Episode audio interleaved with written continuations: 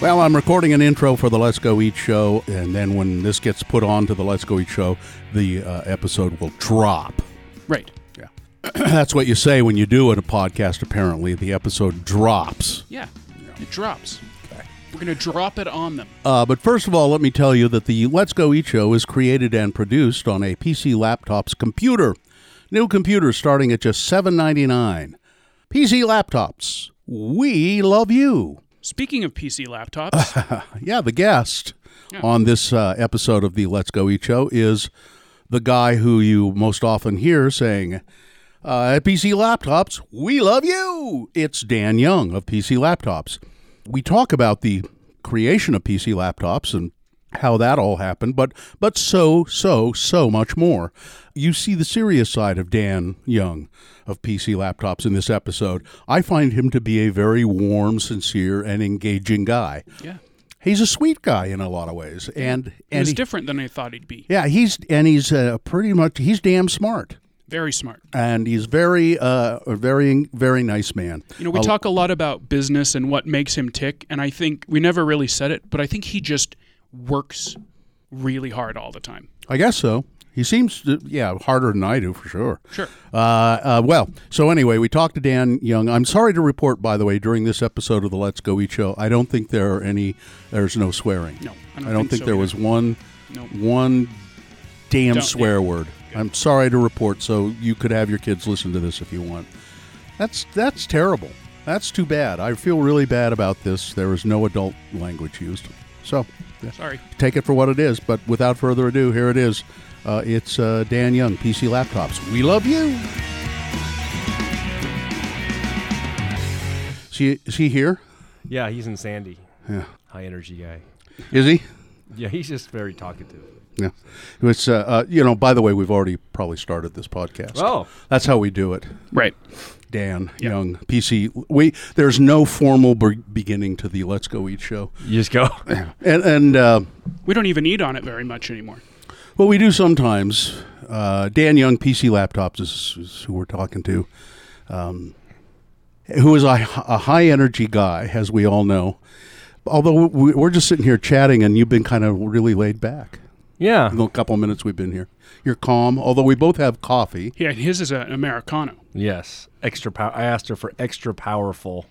Have you ever been here to this this building to the uh, the pub? That's what it's called, the public, the coffee Publik shop. coffee. yeah, I haven't been there, but uh, I'll keep going back 'cause it- It's nice, good coffee. Nice it's really people. good. Nice people. Uh, we're co- we're recording this uh, Let's Go Eat show in, at Pod Space, uh, and uh, we're going to talk to just we're going to just find out what makes Dan Young who he is today. Uh, you see him on TV all the time doing crazy commercials for PC laptops. You see him online.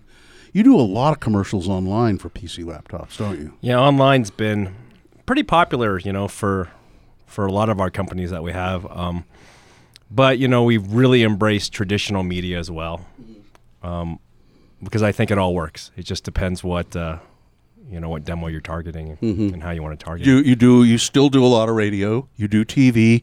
You do online. Uh, you I haven't seen you do any skywriting. no skywriting. that would be cool. Yeah. However, eh, look into that.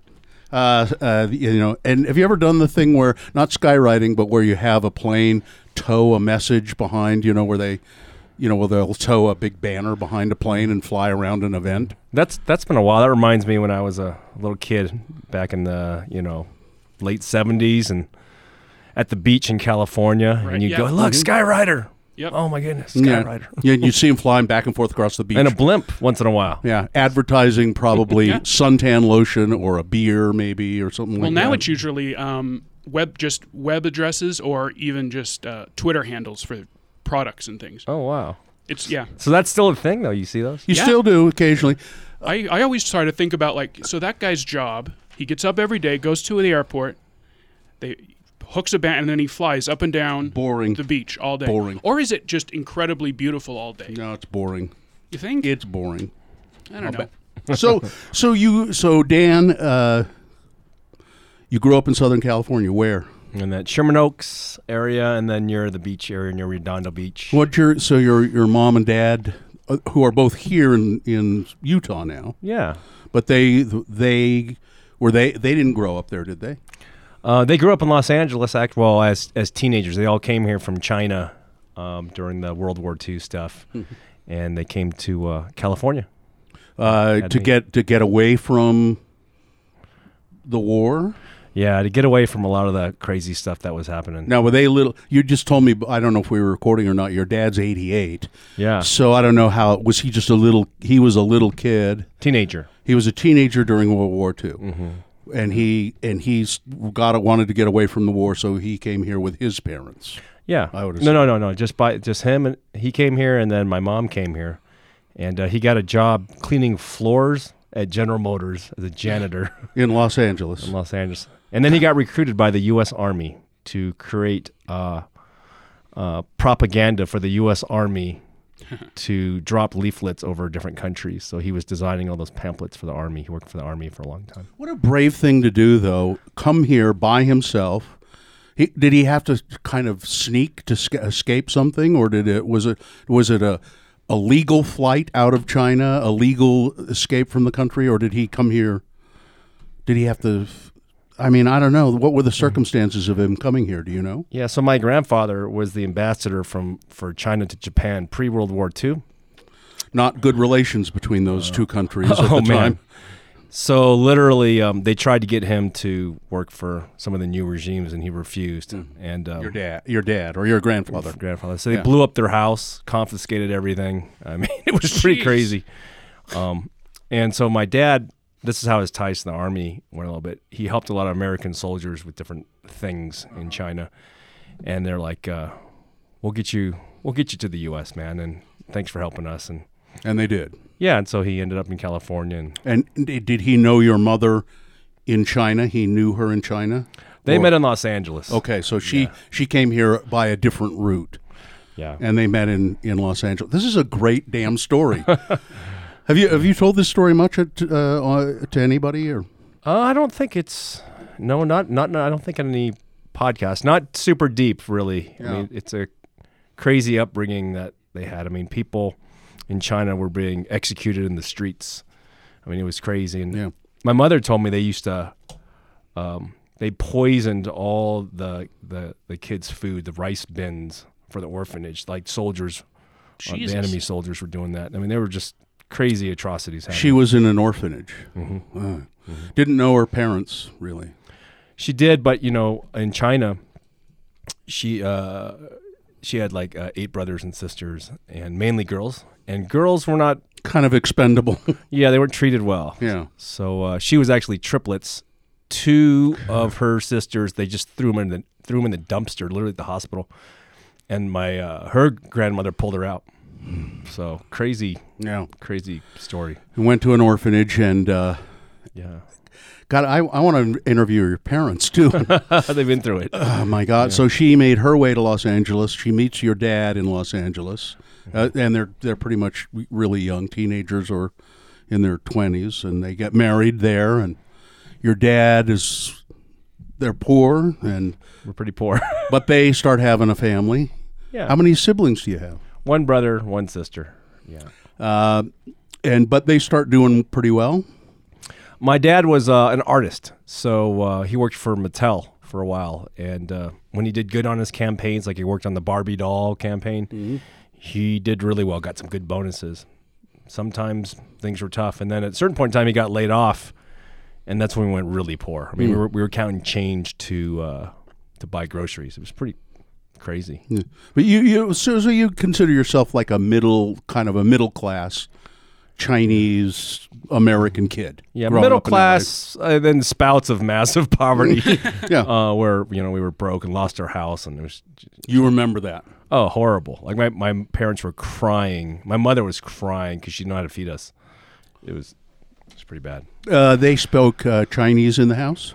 Yeah. Uh, in the house, no. In fact, they said we don't want our children to speak Chinese in the house because if you're going to get along in America, people shouldn't be able to tell whether you're Chinese or you know you're born here in the U.S. wherever you're from. You should be able to negotiate like the locals if we're going to live here. And it doesn't mean though they didn't like us learning some Chinese, but uh, English would be our first language. Yeah, and uh, yeah, so so I assume you know a little Chinese, but not a lot. Just a little bit, a little bit. Yeah, um, and how are you? What where do you fall in the order of kids? Are you Youngest. you're the youngest? Yeah. Are you kind of the kind of the little the baby of the family? Like they do they treat you kind of like they dote on you and Yeah. yeah, spoil you and The seven years, you know, seven years later. uh, so so your bro- older brother and sister they're they were kind of they have they moved on a little bit and and here comes here comes little Daniel. Is it Daniel? Yep. Yep. Dan. Here's little Daniel, and they you were sort of. I bet you were kind of you're you're you're the favorite. Uh, in a lot of ways. Uh-huh. I mean, they, you know, raising another another kid. Right? Yeah. Mhm. what do your What do your siblings do? What are your My um, they're both geniuses when it comes to academics. My sister's like master's degree. My brother's like a he's a psych, psychology degree, master's degree. They're super smart. Though I never made it with academics. I I think I had a 1.2 GPA through high school and little college. You know. and do they end up? What do they end up doing for the for living? The your brother and sister. So brother, he's a writer, and uh, he he writes like meditational uh, meditation programs and things, and he loves it. Is he here or in L.A.? Boulder, Colorado. Bold. Oh, the the heart of hippy dippy meditation and Yeah, he's like that a Chinese hippie. He's awesome. Is he really? yeah, he's cool. He's Yeah. got the big ponytail and really cool. He's only Yeah. meditating. He, he he he like levitates himself. Does he's awesome. Oh. Yeah. Mm-hmm. And then sister, she went into um, she ran a medical practice for her husband, and they just retired. They sold it and did pretty good. Yeah. Yeah. Uh, what is it? Uh, uh, so they're bright, very bright. Is what is it about the Chinese? There's this kind of Asian or Chinese stereotype that uh, the prize of learning, and you know what I mean. And they really uh, want to pursue the. It's like the parents. You know, you've got to learn. You've got to be academically. You got to be academically successful. There seems to be a demand on that. What? How does that play out? Did your parents demand that? my parents at first demanded that from my brother and sister, but because I was such a delinquent, they kind of gave up on that concept. You, you broke the you broke their spirit. Well, my dad was an artist, remember? A- Yeah. And, and so he's like, "Man, you got to do what you love. You know, you you don't have to do anything, Dan. Do anything you want, but do amazing things, you know?" So they were very lo- low pressure. I mean, they wanted me to go to college and get this degree and I ended up getting it, by the way. Um but uh you know, the main premise was be happy and make it be a good human. I saw I saw something that you had said about you had a, a period of your life growing up in L.A. where there were you were y- y- there were temptations of life that you were you could have gone down and maybe started down some wrong Yeah. paths with with uh, uh, gangs and stuff in your neighborhood. Talk about that a little bit. Yeah, well, as a child, um, I didn't have a really big physical stature. I was kind of skinny kid, you know, runt kind of dude. Um, and I was bad acad- academically, so sometimes when I was little, kids actually would would call me retard. They're like, "Dude, you can't play sports. You're getting Fs." You know, so I was always the last kid picked on the team and stuff, and just had was scared to talk to people, very introvert. And then um, I met this guy named Tony, and he's like, "Man, you hang out with us, you're gonna be pretty safe, popular. Mm-hmm. We'll get you a car, we'll get you money. You can have everything you want, no one will ever bully you again." So I started hanging out with those guys, and it was true. Hmm. Um, but we got into some big trouble uh, because all that didn't come without a price. Uh, but it taught me how to be extrovert a little bit, and it taught me how to be fearless, and it got me a little materially motivated at a young age because we were so poor and literally come from my poor. I remember I came home and I gave my mother four thousand dollars in cash. I go, Mom, here, you can buy food. Mm. Where does that four thousand bucks come from? I'm like, oh, we're selling T-shirts at the beach, mom, and uh, she's like, oh, thank you for helping us make a big difference. So I saw my mom happy, and and then it came to this big thing where we got in trouble. As we were only 15 years old, I was only 15, and we got in this big trouble. We went, I went to juvenile hall, and that was that was the big come to Jesus moment, you know. Yeah, Yeah, you weren't selling T-shirts at the beach, were you?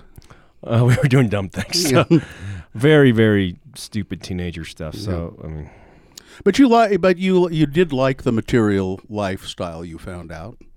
well, it felt good to be. Yeah. needed and valued and be able to sell people stuff and make people smile and Mm-hmm. And those kind of things. And and ironically though, we did sell, and this is funny because I would not lie to my mother. We did sell. We had a beach stand, my friend Dennis and I, and we would buy knockoff uh, Guess jeans Mm-hmm. and shirts that said like Nike and Adidas. Yeah. And we had this little T-shirt stand, and we would hawk these at the beach as teenagers. Mm-hmm. And we'd actually make pretty good money doing this. And people were like, you know, oh, that's pretty nice merchandise.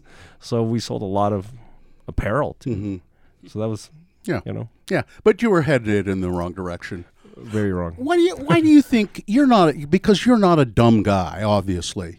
Wh- Why do you think? What What was your problem academically? Do you think? Have you figured that out? Uh, I didn't know the why.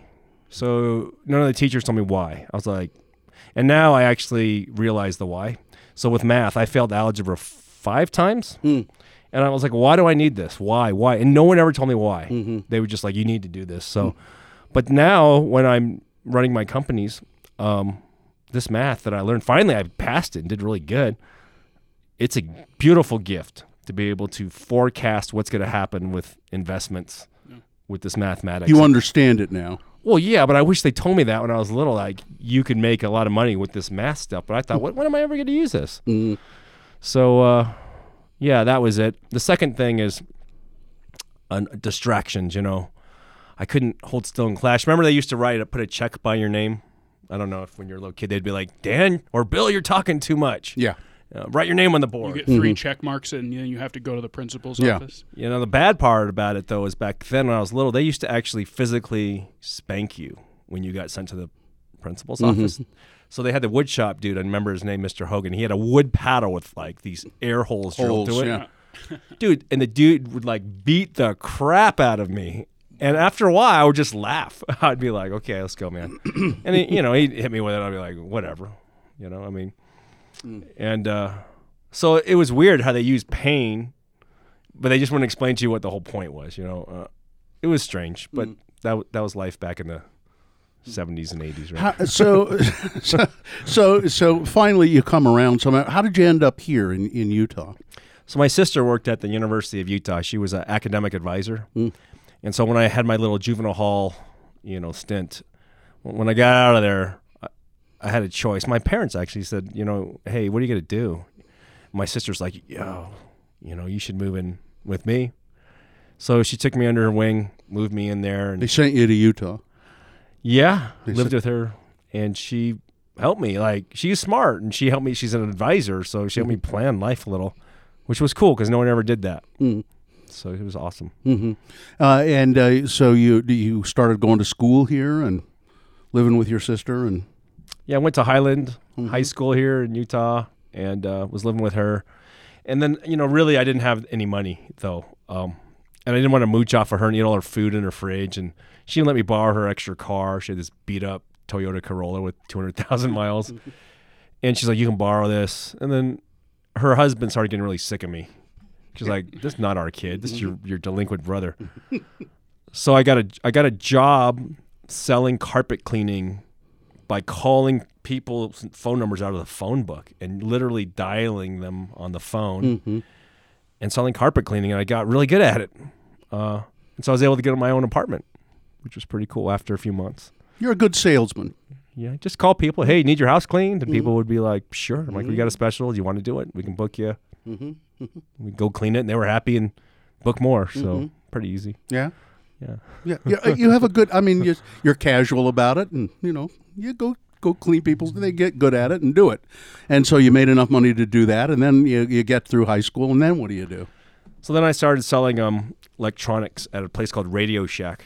You remember they sure. just went out of business, but I worked used- at a Radio Shack for a month and a half. did you? It was fun, huh? Yeah. No, yeah, it was awful. we would sell fuses and stuff, but Well, you got you, you enroll people in the battery club. yeah, in the, in the red battery and the blue batteries. Mm-hmm. When I worked there, it was like it was very clear their days were numbered, and it was all about selling cell phone plans. Uh oh. Mm. Oh, that was more recent then. Yeah, this was a few years ago. Ours was helping the fix it yourself dude Mm-hmm. and the new computer enthusiast get their first computer. Yeah, Mm-hmm. that's, that's when Radio Shack was cool. Yeah, and build like their own radio. Remember Yeah. the radio kit with crystals and stuff. Mhm. Was it a Tandy company? Yep. It was a, t- you know, Tandy company was also they did leather work. The other part, the Tandy company, they did like made moccasins and Yeah, weird. Huh? and, and wallets and Tandy crap leather, like that. yeah. Yeah, Tandy leather. It was weird.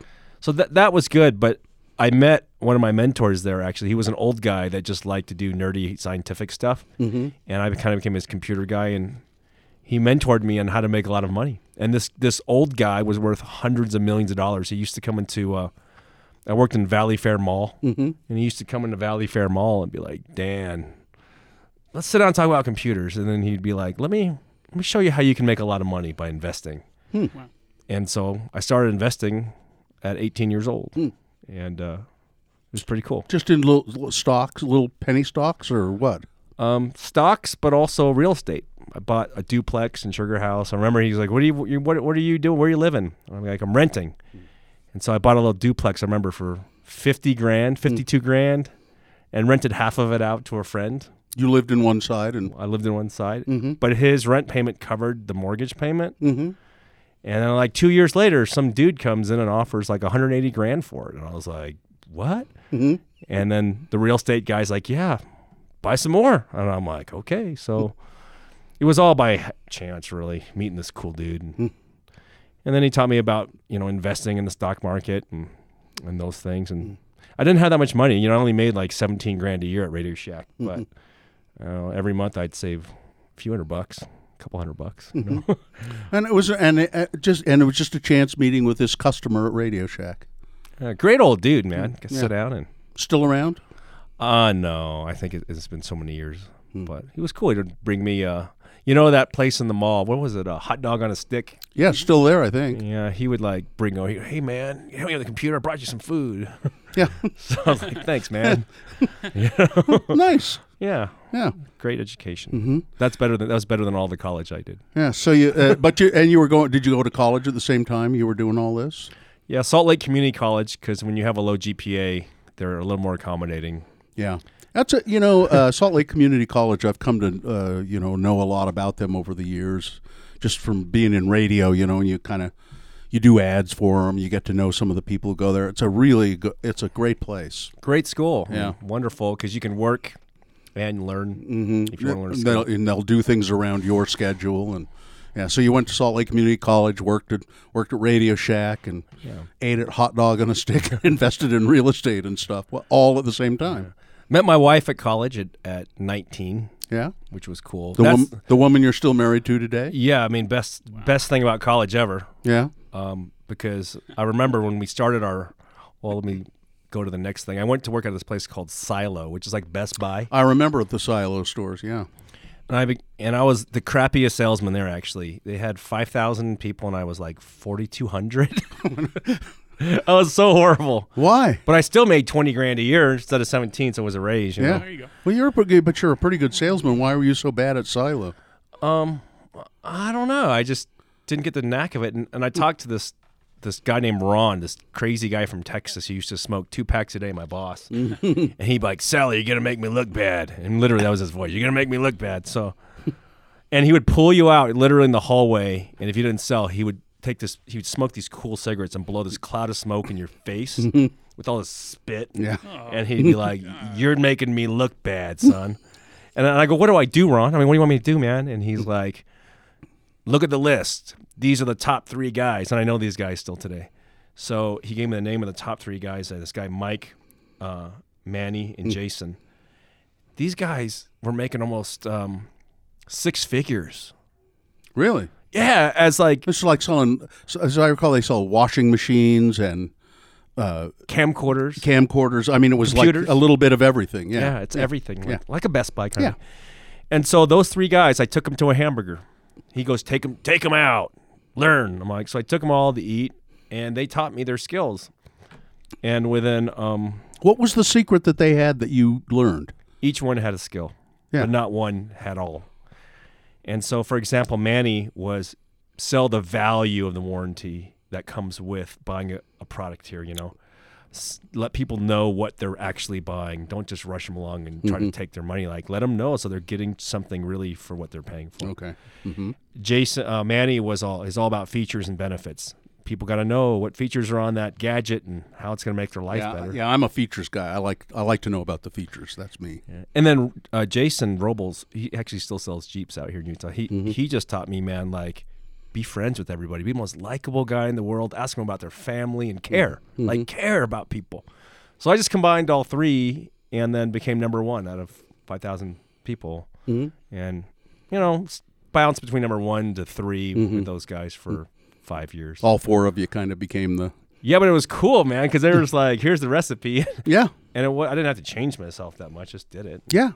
I'm, it, Just I, I'm I'm really enjoying this story. I got to tell uh, tell you, Dan. This is a this is a great story. Thank you. Uh, uh, how's your fan? And so, when did you get married to your uh, wife that you met at uh, Salt Lake Community College? You met her at age 19. Nin- 19 years old You were 19. Did you get married right away? uh, after six months. Yeah. So you're like 20. You get married. Night, night, well, I met her early 19, just Yeah. turned 19. Then we got married at 19. That's not supposed to work, you know. yeah. It's not supposed to work out. Yeah. You get married. You're 19, 20. You're, I, I, re, I, I, you have no idea how much I'm enjoying this. By the way, It's crazy. You're She's just- so awesome. no, uh, yeah. I just am enjoying this because I say that's not supposed to work out, and you're so uh, genuine. By the way, when you say, yeah, but it does, and it's a, it's, it's, it's real. I like it. It's more because of her, how patient she was. Probably. it wasn't because of me. it's probably true. Uh, so you get married. Uh, you're working at Silo. Uh, you're doing all of this stuff. You're still going to school. You start a family right away. Um, no, didn't No, you- have, you didn't waited have for a while. for like seven years after. Yeah, that's there was a smart move. But but Ron, this you know, remember the smoking boss? Yeah, yeah. He's like, Dan, I got bad news for him. Like what? He goes, we're screwed. I'm like, what? He goes, the company that owns us out of England, bankrupt. Mm, Next week, no job, Liqu- liquidation sale. yeah. You get to stay through the sale? And I'm like, yeah, I guess. Uh, hmm He goes, what are you going to do? Go work at Circuit City like everybody else or RC Willey? Yeah. I go, probably. hmm And he goes, you shouldn't. And I go, why? He goes, because you're better. And I go, what do you mean I'm better? He goes, look, I'm going to give you the list of all the customers that you sold extended warranties and computers too. And I want you to call these people. I'm like, okay. So he gave me this list of just the customers I had sold computers because we had rapport. hmm And I called them and I said, hey, you know, you've probably seen this company's announced they're going out of business. Here's my pager number. I got a pager. hmm And uh, I want you to page me if you need help with your computer, and I'll call you back, and I'll come out or whatever, and honor honor the warranty. And my wife's like, "Why are you doing this?" And I go, "Cause Ron told me to do this." She's like, "Ron, he's an idiot." I'm like, "No." Mm, I go. "This is good." She's like, "Well." I guess you can do this. And so that first year we lost. I lost twenty five thousand, more than twenty five grand. It was all our savings that we had made on like that first house. hmm Uh, I had some equity, you know, so we had lost. I lost all that, and I was thinking I was this close to becoming a heating and air conditioning salesman. hmm I was actually going to go do it. I heard it was good money, you know. Yeah. Sure. And then uh, suddenly, this this next year, my phone, my beeper started going off the hook, and it got busy. I mean, people were saying, "Hey, I want to buy stuff." The businesses, like, and and it was incredible. Uh, and then one customer bought hundreds of these three thousand dollar really powerful computers, and I remember like we had made literally like a hundred thousand dollars in the deal, and then that year we ended up writing a million dollars in business. Hmm. And then my wife's like, "Good thing you listen to Ron." So, so, so Ron said, call these people. So, what you set up kind of your own company out of just ca- calling those people. You set up your own company. Is that how that worked? yeah, a little LLC. And I, I, my pitch was simple. Let's say it was you, Bill. I'd be like, "Hey, Bill, Dan." Over here at Silo, mm. uh, as you've heard, we're going out of business. Mm-hmm. You bought a computer from me. You've been a client for years. I have your paperwork here.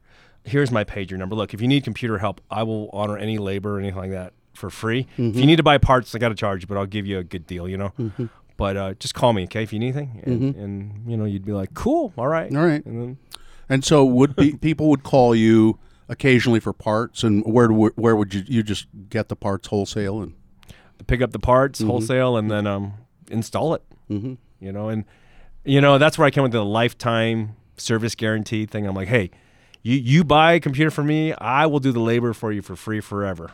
You know, I will need to make money on parts so I can stay in business, right? but I'll take care of you and you can page me anytime. But pretty soon I was working 100 hours a week and I had to hire help. Yeah, And so, but so these uh, people, you know, they buy the computers from you, and you're kind of fixing them, making a little bit of money on a part here and there, and then they start saying, "Well, I want to upgrade to a whole new computer," and then you start selling. that's when you start making money. That's when you start selling them whole new computers. Yeah, and it was interesting. I remember. Um, do you know Tony Toscano? yeah. So Tony used to own a computer store called QED, Okay. and quite easily done. It's funny years back. Yeah. And I st- and I started thinking to myself, hey, I got all these other computer guys out that have computer stores, and they're buying parts and they're paying X number of dollars for it. What if I took all this money and bought crap loads of parts, put it in my basement, and I could get it cheaper, still sell it to them cheaper than they could buy, deliver it instantly, and uh, make a little markup. I told them, hey, I got to make twenty percent on you, man. But and they're like, look, as long as it's cheaper than when I buy it somewhere else, ten percent, I'll buy from you. So all these computer stores started buying their parts from me. So we kind of became a, a Ah. parts supplier, Gotcha. as well as taking care of the end user. Yeah. But it lowered our cost of goods immensely.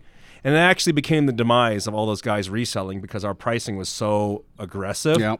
that, I mean, we could sell it for what places were buying for. Yeah. You know. You so uh, so then you had a uh, you were associated with totally awesome computers. Yeah, you want to hear the story? Yeah, tell us that story too. How did that all come about? And uh, and it was Dell Schanze and all and totally awesome computers and PC laptops. How did that all happen? So I had a store in 9 South, 325 East. It's a tattoo shop now. Um, and that's we got that space. It was only a few hundred dollars a month. Um, and then Dell owned a shipping store next door called the Pack and Ship Store or something. And uh, he used to come over after work to play video games from us, and he bought computers from us. Um, and, uh, and that was kind of his his thing. And then one day I went to visit him, and he had some sort of sign it said, you know, computers for sale, you know. And his pitch was, uh, hey, you can I, same computers Dan is selling for less money next door, you know. And I'm like, What? I'm Hey. like, dude, I'm like, this is kind of weird. So to make a long story short, I wasn't pleased with that. He was partners with his brother, and then I said, dude, that's just really weird. Like, and he's, uh, and then finally I said, why don't you move your shop? You know, maybe at least a few buildings down or something, or I- I don't know. So him and his brother moved to Redwood Road in 54th. And I wasn't, I didn't like the way that went down. I had a bad taste in my mouth for Yeah, years. why are you doing this to me? What- I just felt like, wow, I came and learned all my secrets and then yeah. opened up next door for and advertised fifty dollars less. That was weird. So um, we weren't we were at, not talking too much. Finally, I reached out to him, and I said, "Hey," uh, and he opened he expanded a lot quicker than me. He was maybe a little more courageous. I'm a little more conservative. And then I, I said to him, "Hey, uh, I really don't want to do desktop computers. I just want to do laptops. I'm changing my company. We were called Elite Systems.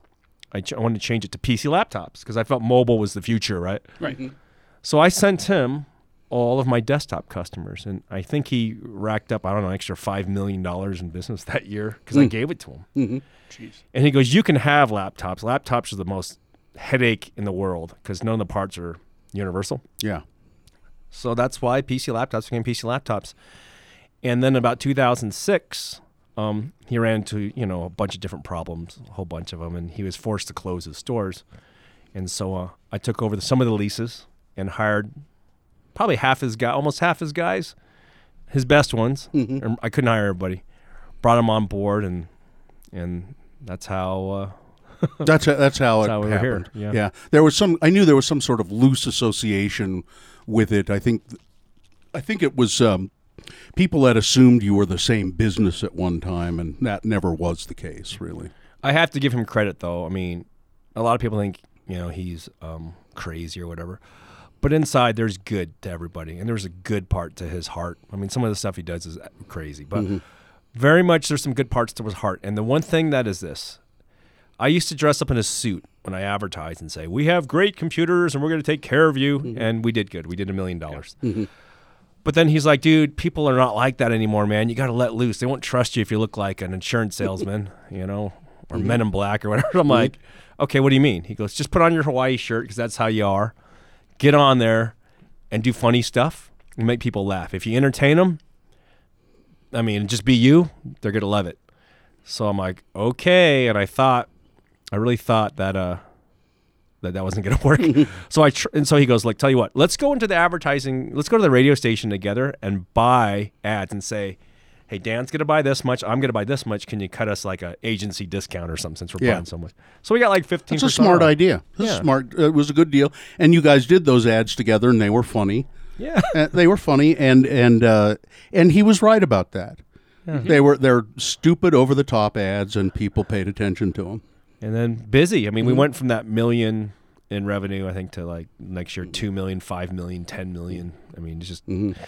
Uh, people loved it because it was real. I mean, it's, Yeah. it's what you And get. and to this day, you still do kind of over the top ads. Yeah, I, you know, I went to more serious again for a little bit because our corporate sales have been skyrocketing. You know, um, but then we decided with the team, you know, let's go back to a little bit funny. I mean, Have some fun. yeah, it work's too serious anyway, man. Let's make it fun for people. It's interesting to me that uh, you, this is the serious side of you right now, and you are you you are very serious. You're a pretty serious, straight ahead guy, uh, and I don't think people see that side of you very much because you're always, you know, "Hey, we love you, and that's what they associate uh, you with. And uh, it's really interesting to see the kind of genuine side of you as well.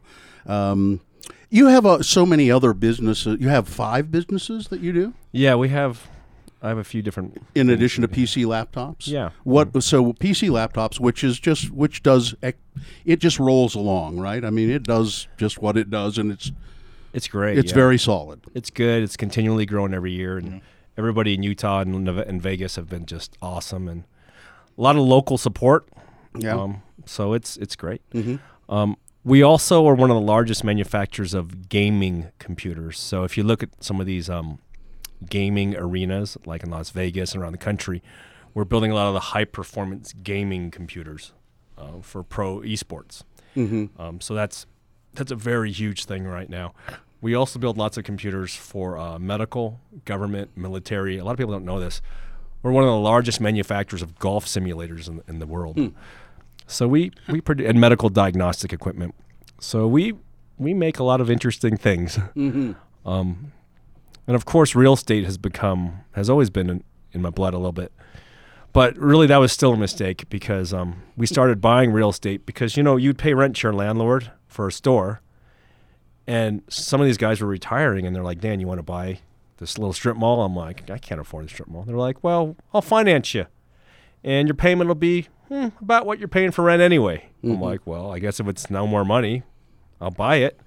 They're like, "Okay," so we ended up buying a bunch of commercial real estate by mistake over the last couple decades.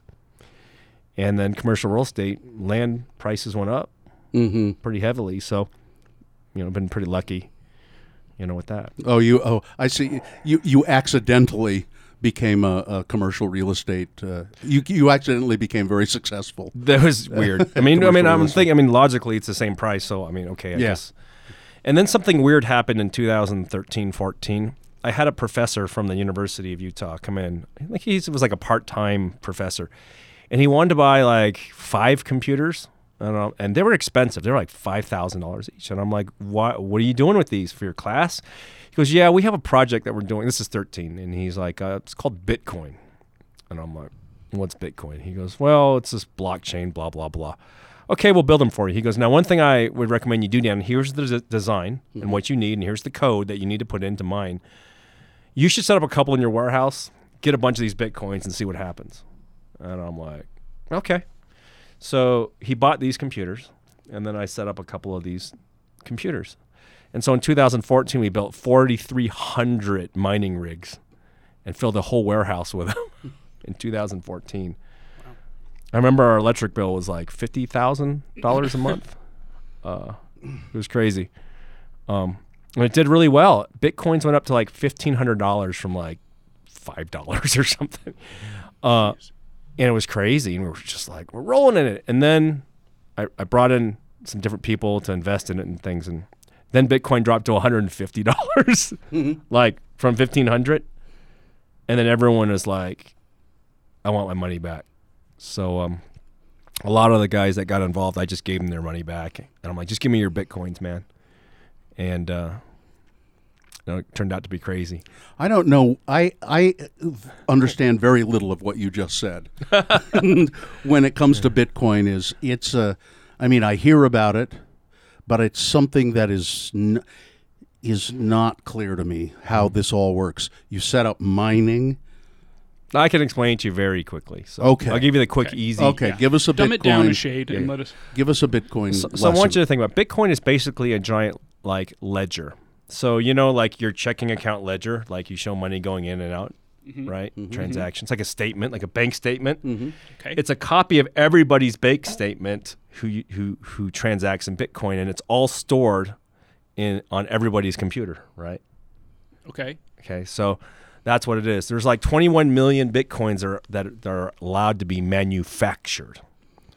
So what what happens? You have these computers and they do mathematical calculations, right? And after a certain amount of work, they spit out a bitcoin.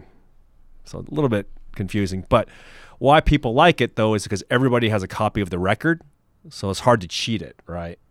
It's hard to cheat the system. there are only twenty one thousand in existence. 21 million or twenty one million maximum. in existence Yeah, right now. Yeah, mm-hmm. but that's ma- it's not up to 21 million yet. But and that's why there it's like okay, well, there's a finite amount, and honesty is there because you have to be able to you can see what everyone's doing on it, and that was the whole concept. And of course, you know, emotions came into play, and that's why it went up to like twenty thousand dollars for a moment, you know, because everybody was hyped on it, and then and then now it's gotten boring. And so now it's down to thirty five hundred, and I don't know, maybe it drops to one hundred and fifty dollars again. How do you, how do you acquire the bitcoins?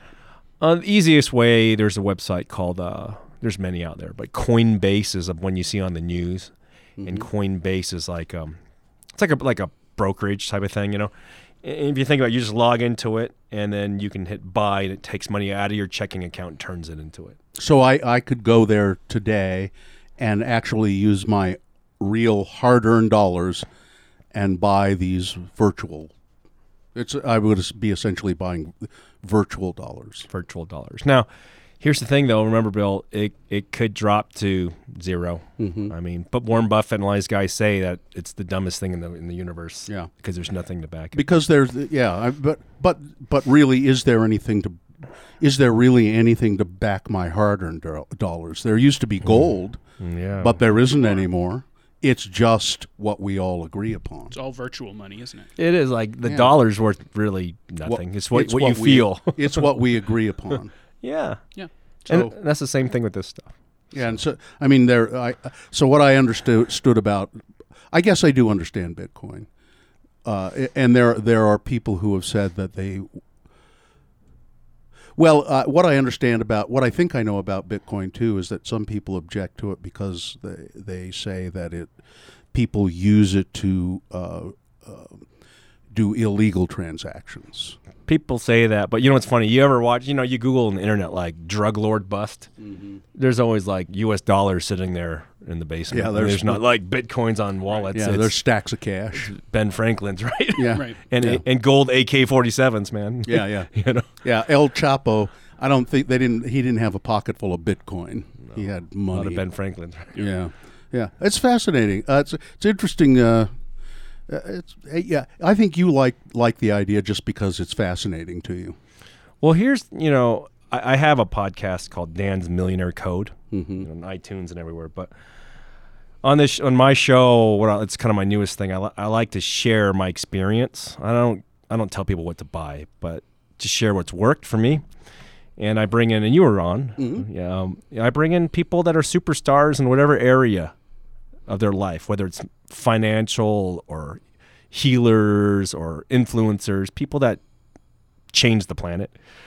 And th- these people share their experience to better the world. And um, that's been my big thing now. And one thing I teach is this for investing is cons- you know it's easy to buy investments when things are hyped like when homes are hot like you know when real estate's hot everyone's like i want to buy a new home it's probably the dumbest time to buy right when stock market's skyrocketing, people are like, I want to buy stocks. And when Bitcoin, everything. But the smartest time to buy, I always say, is all the time. Mm-hmm. And so I say a, a consistent amount of money you're willing to lose every month that, that you set aside to buy, invest in stocks, real estate, cryptocurrency, whatever you're going to do, and be very consistent. Take the emotion out, set a mathematical number, and just let's say it's fifty dollars a month or a hundred or a 1000 Mm-hmm. whatever you got, and just do that every month. You're going to catch the highs, you're going to catch the lows. But this people say, Dan, you're so lucky, man. You're making millions of dollars from everything, and I'm like, yeah, I do, from many things, and I do because that old guy at Radio Shack said, just take a couple hundred dollars a month. Start now. I mean, mm-hmm. now's a better time than never. And just do a little bit, man. Like, don't freak yourself out. Do a little. And the best time to buy, obviously, it's easy to say this, is when there's fear, right? Everyone can say that, but, but try being scared and buying something. Yeah. And that's why I say that regiment, whether it's you're courageous or fearful, don't overextend, you know. Mm-hmm. And that that seems to be at least one of the the biggest, most common pieces of advice coming from billionaires that I've interviewed and millionaires that are you know worth hundreds of millions is still that consistency. Yeah, I mean, it's, it's what people who, uh, you know, they say you well, if you want to put your money in the stock market, that's what the uh, mutual funds and uh, the the uh, the the you know the. I don't even know what you call them, and I have money in them. uh, uh, the bonds that you buy, the the mutual funds, I guess, where you buy a, a, a you you have a little piece of a whole bunch of different stocks, and they all perform kind of differently, but you have just a small portion of each one of them because they'll all perform differently, but the whole fund is what, you know, performs. And you know, you and they'll go up and they'll go down. You just stick it out for the long run, mm-hmm. and hopefully you're with one that performs well through the long haul, and don't get panicky. I get really worried though for friends sometimes because they just trust the 401k or whatever their work provides them and says, mm-hmm. "Yeah, they're just gonna take care of me." But a lot of company, a lot of people don't realize a lot of companies they have these money managers and they make a percentage every year, a big, and they take this and you don't know it. There's also investments that have, you know, a thing called a load. Mm-hmm. So when you put money in, it's called a front end load. They take a couple percent of your money as a commission. And then when you sell, they take another few percent. And then every year, they take another percent or two. So literally, they're like little vampires sucking the life out of you, and you never knew this. And the way to figure that out is to make sure you do understand what you're putting your money into. It, I mean, it doesn't mean you need to be a financial expert, but read, read, read, read, read. You know, study, study, study. Yeah. Yeah. Yeah, it's um, it's it is it is hard to do though. Money for somebody like you, money is it just comes naturally to you to understand it. I think you just sort of get it. For somebody like me, I don't get it. Well, I want you to think about this. No, I, I, I, I am very, I'm a very slow learner. I mean, algebra five times, right? Six times almost, right? The thing about it is like I force myself to learn, and now with like Google, right? Mm-hmm. Like you just watch YouTube videos for a weekend, like, and anybody can become an expert on all the terms of how you know the stock market works, or how real estate works, or how a profit and loss statement works and and this is stuff that I mean, one weekend can make you like smarter than ninety percent of people a few decades ago that didn't have the internet. Yeah. went to school for for eight years. Right? I mean, Do you have do you have uh, predictions about how do you think things are going to go uh, with the economy right now? oh yeah. now uh, my crystal ball is broken, but if it were functioning, I would say that real estate's pretty hot right now, and it's going to cool pretty fast. Mm-hmm. And Bill, we've been around for a while. And we've seen all the cycles where everyone's like, "Oh, mm-hmm. sugar house is hot, buy, buy, buy," and then people bought the high, and then it dropped in half, and then mm-hmm. people were dumping it and losing their homes, right? Yeah. Um, so I would say that everything is probably going to cool fairly quickly, um, but that shouldn't be a time of fear. A few, but but a few things are going to happen. Remember back in 2008 and nine, when, mm-hmm. and and you remember like Y2K time and all mm. this stuff. We oh. go we go back. Yeah. right? And you remember the 90s, mm-hmm. right, and the 80s. So, mm-hmm. okay, so this is the same cycle. Like so, this is why people should simply talk to folks who've been alive for a few, you know, many decades and say, okay, what happened? How did you feel? How did you deal with it? And m- I think most guys are going to, and girls are going to say, that have been around for a while, are going to say, um, it's the same cycle every decade. Eight years to 15, I don't know, eight to 15 years. I think um, stock market will have adjustment, housing will have adjustment. Um, interesting to see what interest rates will do because inevitably they'll rise. And if they rise, that's going to make money very expensive, which makes property go down significantly.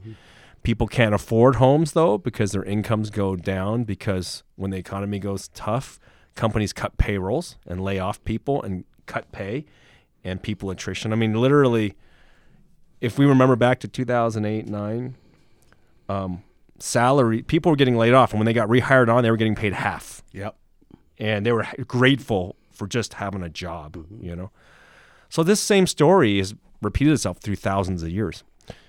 And how people can be prepared for that is what the old guy told me at Radio Shack. Constantly invest.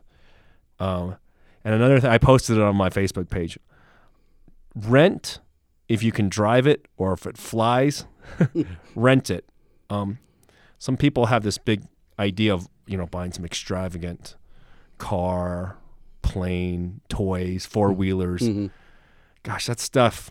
You know, a thousand dollars spent on something nowadays, something as small as a thousand dollars. I always say, if you bought the new iPhone for a thousand dollars, twenty in twenty years from now, thousand dollars that phone probably cost you tw- like twenty grand. Uh, for that thousand dollar iPhone now, because you take that money, compounding it, let's say eight to ten percent a year, and then some bigger bumps on that. And by the time you're retired, that was twenty thousand dollar iPhone, man. Yeah. Um, or would I say, five hundred dollar latte? You know, I mean, it doesn't mean don't enjoy life, but consistently invest. I, it's a good time for people to go over their budgets now and cut out all those really dumb subscriptions. You know what I'm talking about? Oh, uh, you mean like? Uh, uh, well, I th- I think I do because I keep meaning to cut my uh, um, uh, subscription to uh, Xfinity or not Xfinity, um, uh, XM satellite radio. That's I gotta I gotta cut that out. Go through your bank statement and kill, like, cut down your Netflix or whatever. Or share it with your family, whatever Yeah. they're allowed to. Yeah. I mean, your Spotify, your iTunes. Yeah, I there mean, are there are a few things like that I I I do that I I got, and it's just like Suck eight the bucks life out of here, eight bucks here, t- ten bucks here, twelve bucks there. I've got a bunch of those that I keep meaning to cut out. it's funny um, if you google a little bit investment calculator take all those subscriptions that you have and let's say you end up with an extra $200 a month and punch that in a calculator earning 8% a year over 20 years and see how much money Yeah. you have you have hundreds of 1000s of dollars and that's money that doesn't really do anything I have this really cool uh, uh, program that uh, I wonder if you know about this. What's it called? I want to see I think it's called Ac- Acorn. That I just put it on my my bank account, and it every uh, week it just kind of scout goes through my my checking account, my you know, and it's uh, takes a little bit out w here and there, like twelve cents here, ten cents here, twelve cents there, and it puts it in a savings for me yeah and and uh, I'm familiar and, with it. Yeah, and it just uh, then at the end of the the month it says, "Hey, look, we've just put this into a rainy day fund for you," Mm-hmm. and I've got like eight thousand dollars in a rainy day fund that you know it just it just does it automatically, and, and uh, I- it's I think that's I think it's called Acorn. So that's that's something that's my son showed me that and he goes, Dad, I got a few grand saved. Mm-hmm. And I and I was always devil's advocate. I'm like, it's probably good because you're saving. And he's like, Okay, Dad. Well, what's wrong with it now? Mm-hmm. And I'm like, How much are they charging a year to manage your money? I don't think they charge. I don't think they charge anything. How much are they siphoning on transactions? And that's an important thing just to know because they got to make money somehow. Yeah, And I don't know. And I tell my son, it may be good, it may not be, but just educate on Yeah. any app, anything, any program. And, you know, yeah. They don't. I don't. I don't believe they charge anything for it. If it's zero, then it's Yeah, they don't, and I'm and I can't remember how they make money. They do make money, but they don't charge for that. wow. That could be good. They don't take a percentage. Wow. They must somehow that money. They do make money. And you're paying like a subscription. You pay once a year for them to do this, like one yearly fee, Hmm. something like that. I can't remember. I'll have to look. Some of these apps have different buckets. So they'll be like aggressive, medium, technology, real estate. But what you'll find is when they buy all those stocks in that bucket, there's an administration fee that's in the prospective that's in such fine print you would need you know microscope. Yeah. Yeah. and and they just kind of like they're siphoning. You know, Mm-hmm. just be careful. I mean, I don't you know Yeah. as long as you're saving, it's good. Let me ask you this: Do you gamble? You have a No. Mm-hmm. store. You have a store in Las Vegas. You go there fairly often. I, I would assume. Do you do you ever gamble? Uh, very rarely. I mean, I think uh, I always put whenever I go, and I go maybe every three months or something. I'll take like fifty bucks and play like mega bucks or mm. something like that. Like a know? machine? Yeah, mm-hmm. just one of these machines, just for fun, and you know, mm-hmm. I, I don't know. I mean, but no serious gambling. I think I think that's about it. Yeah, like- I um, was. I just wondered, you know, because some people who are good at investing, they're also fairly good at playing, you know, games of chance. I've noticed, but It's probably a dumb thing for me to do that because Mm-hmm. I'm thinking about statistically, if I took a hundred times that I've done that, I've probably only won like five times. yeah. So that's not. I mean, I don't. ga- I don't gamble. It make. I don't like it because I, I'm just. It makes me too nervous. I can't do it. I just. It's very stressful. Yeah, it's too stressful. Don't don't take do that habit on. Yeah, no, I don't. I, don't- I don't do it. I I can't. I can't do it. Uh, yeah, PC laptops, um, of course, the main business you're known for. Um, when you walk into a store, people always they, they it, it, it they still do it. I assume. I haven't been in for a while, but they still everybody goes, "Hey, hello," or whatever. They always. Always do it. That's your you, you. You want them to do it every time they greet you when you walk in, right? Mm-hmm. They greet you. and uh, they always say "I love you." We we love you. People, you always say that, right? Yeah, and they, you know, they I teach everyone they have to mean it. I mean, really, you have to look at people like you really want to help, and people can feel it. You know, but this this that's probably, you know, with with the internet now, you see so many ads on the internet, so many companies going online, and everyone's like, "Oh, it's going to wipe out retail." Mm-hmm. I think this is the biggest opportunity in retail for any business right now than any time in our history, and this is why. Things are getting automated, right? You can go to Amazon and just clickety clickety click it, click anywhere, right? Right. But as long as you're selling to humans, humans need love and care. So whether, you know, someone's selling a car, a computer, a phone, or whatever you're selling, a restaurant, that human interaction and caring makes you want to go there. Like we just got this coffee at what's it called? What's it? Pub, Publik uh, Publik coffee? coffee, house. Publik Something like coffee house. And the lady working there was so nice. She was. She's like, let me. I go. I need lots of caffeine. She's like, well, let me offer you this caffeine. And now, if that was a robot, I mean, I don't care that the cup. I, I literally probably would have paid another two dollars for this cup because the human being like cared. Like, it makes you feel good because Yeah. we're humans. Yeah. you know. And until we are cloned and turned into the Borg or something, we're gonna need that. Yeah. So I want to ask you. Uh, this is the question everybody's always asked you. So I'm sure you have an answer. But um, so I just started this business, a couple of businesses. oh yeah. Um, what what is your advice for people who just started a business? Do you have gen- you know? Oh, I can give you. Well, let me give you like the two minute one. Yep. Okay. All right. Let me give you the wisdom here. Let's see. If you're just starting a business, um, make sure that you have mentors. So people, so like find out who like the most amazing podcast Jedi is in the universe, and establish some sort of rapport. And there's probably a whole bunch of them, but pick like the top three, kind of like I did with the best sales guys, right? Mm-hmm. and talk to those guys and ask them, "Hey, I'm going into this podcast business. Can you give me any advice?" And and people that are good people, they're not going to be all secretive. Typically, they're going to give you sound advice of how that business works. Okay, I can't tell you how important that is, and you have to offer some sort of value for those people. And so, like some of my mentors are billionaires, and like what they don't need money from me, but they can use someone to talk to when they're having marital problems or problems with their kids or need advice or someone to cry on, you know, shoulder to cry on. You be that person, right? Now, on an actual practical level, I would say make sure that you have, um, uh, you know, an Excel spreadsheet. We're going to math here. I know this is a pain in the uh, but you have to write down all your income coming into your business and all your expenses on a sheet. Okay. So all, all those things every month. And that turns out to be a, what they call a profit and loss statement. It's a pain, but you have to do it because you don't want to be blindsided at the end of end of the month. And they say, uh, who was it that the uh, they say that uh, it was it was a weird religious thing. I don't remember who said. I think it was like is the Israeli army said or something when they're. But it was like God tends to be inside of the army with the most ammunition and largest artillery. Yeah. That's just how history goes. Yeah. If your business runs out of money and you can't pay your rent or your people, it's, it's not going to happen. You got to be, be prepared for tough times. But if you have that profit and loss statement, how much money is coming in, how much is going out, okay, that's important. Also, you don't want to be cheap, but you don't want to be wasteful.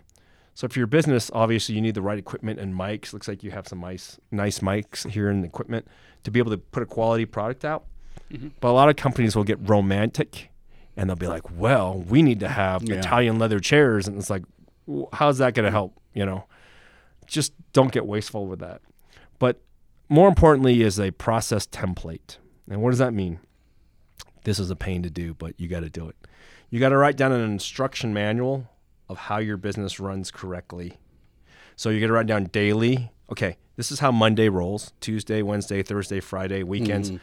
This is a checklist of what needs to get done office clean, mics polished, sound set correctly, payroll going out. You have to have a, an operation systems checklist Okay. because quality is the lack of variance. That was taught by W. Edwards Deming, the guy who turned Toyota around. Quality is the lack of variance. Mm-hmm. That's interesting. So let me tell you. So this coffee house, uh, what's it called again? Pe- People's Publik. Publik, Publik. something like that. Pub- Publik. Publik is cool, but what's the difference between Publik and Starbucks? Probably not the qual the taste of the coffee, but Starbucks has better quality coffee because the reason there is their processes are when you order a espresso, if you go to a thousand different Starbucks, it's gonna come out pretty close to the same without variance because mm-hmm. their process does that. You know exactly what you're going to get. That's what people want. This is why people eat McDonald's almost more than anything and Burger know. King and stuff, right? Yeah, they, they know exactly what they're going to get. And the food's crap. It's not good for you, but at least you know you're getting crap continuously. Mm-hmm. You know the crap you're going to get, Right. right? That's the thing. And that's why most businesses don't scale. And they then you end up creating a job for yourself. We're working $100 a week. But if you want to scale, you create these processes. Why? Because then you can start hiring people, give them this manual, and at first you're the guy that makes sure they're just following the process. But then pretty soon you fire you you hire a task kind of a manager, and he makes everyone do that. And doesn't mean you don't spot check, but you spot check less because you have someone to manage that. And that's how you get rich through time, at growing your business. You know. there you go. Yeah. Thank you. That's pretty simple. Yeah. I'll let you know how it goes. Have you done any of that? Yeah. We have a computer program we just got that does that. Should I actually write it down? I think the computer program does it. Uh, if the computer, as long as it's being tracked, and you have that again, I'm lucky that I uh, I have a business partner who's very much into making charts and graphs and keeping track of things. if it's written, it's not real. But I've heard a lot of nightmare stories where people say, "Gosh, my business partner screwed me so hard. Yeah. He was my best friend." You should know all of it. Educate yourself. Look at the books. You should have access to all the bank statements. Log in and make sure someone's not mm. tipping themselves, paying themselves weird things. Mm.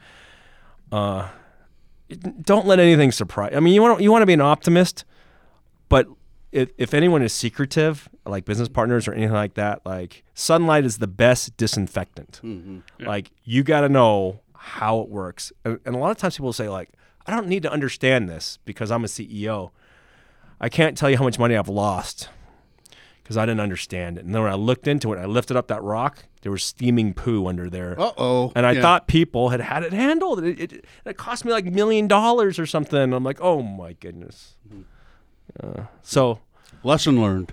that's that's that's a key. Yeah. You've you've had a few million dollar lessons, have you? A lot. Because if you don't take risks, you don't win. But Yeah. these these lessons they're meant to happen. A lot of them could have been avoided if I had listened to my mentors more. We're, we're a little less cocky and but through age now, you know, as you get older, we we have less time, and time is the only thing you you, you can't replicate. So uh, you can't make more of, right? So you can take some of that experience and be more efficient with how you swing that sword, even though you're not brute forcing it. Yeah. You can be darn accurate and, and make some. Listen, I have the perfect example of that. I uh, this was years ago, but I used to play racquetball a lot, and I was a young hockey racquetball player in my late twenties. And there was this uh, guy at the uh, at the court up in Ogden. His name was Norm Skanky, and he was seventy years old. Wow. and he was a racquetball champion. And Norm didn't move around the court a lot, but Norm knew where to place the ball playing racquetball. And Norm would say, I'll spot you 15 points. You know, and you play to 21, I'll spot you 15 points and we'll play. And I'd say, okay. And Norm would beat me every time because Norm, he didn't move around the court a lot, but he knew right where to put the ball and and he could beat you every time. He wasn't he wasn't the most active, but he was smart and knew how to swing the racket, knew where to put it. That's a great story. Yeah, Very true. Yeah. He was an expert. Uh, pleasure, Dan. Thank you. It was really nice talking to you. Very, very great talking to you guys. Thank Yeah. you. Uh, Dan Young, PC laptops and and uh, Bitcoin miner, apparently, and uh, a lot of other stuff. And uh, I'd really like it'd be really cool to meet your dad sometime. Yeah. I, I thought, oh, man, what a story there. Yeah. he loves to eat. Man. Uh, oh, does it? that man can eat Where than me. where he's so tiny? I mean, at least in the picture I saw of him, he's just a little guy, isn't he? Yeah, but that man, he can eat five times more than me. yeah. Uh, and uh, he, you, has he ever told his story? You know, someplace where it's in a recorded fashion, and he's got a great story to tell. Yeah, he he he really hasn't. Um, sometimes he gets a little bit. He's eighty, you know, eight, so he gets a little bit forgetful. Um, but you know, if you hold his hand, he'd probably be happy to tell you. You ought to get it. You ought to get that story down. Make Yeah. sure that it's preserved somewhere and have have that story preserved because it's a good one. Uh, pleasure to talk to you, Dan. PC laptops, um, uh, and just don't be a stranger, and we'll talk again sometime. Plug your podcast. Oh, Dan's Millionaire Code on iTunes, Spotify, Google Play, everywhere. All right, that's it. Thanks, Dylan. Thanks, guys. Thanks Thank for hosting the show, and uh, that's it. I'm Bill Allred. Remember, if you're pouring the drinks, always make mine a double.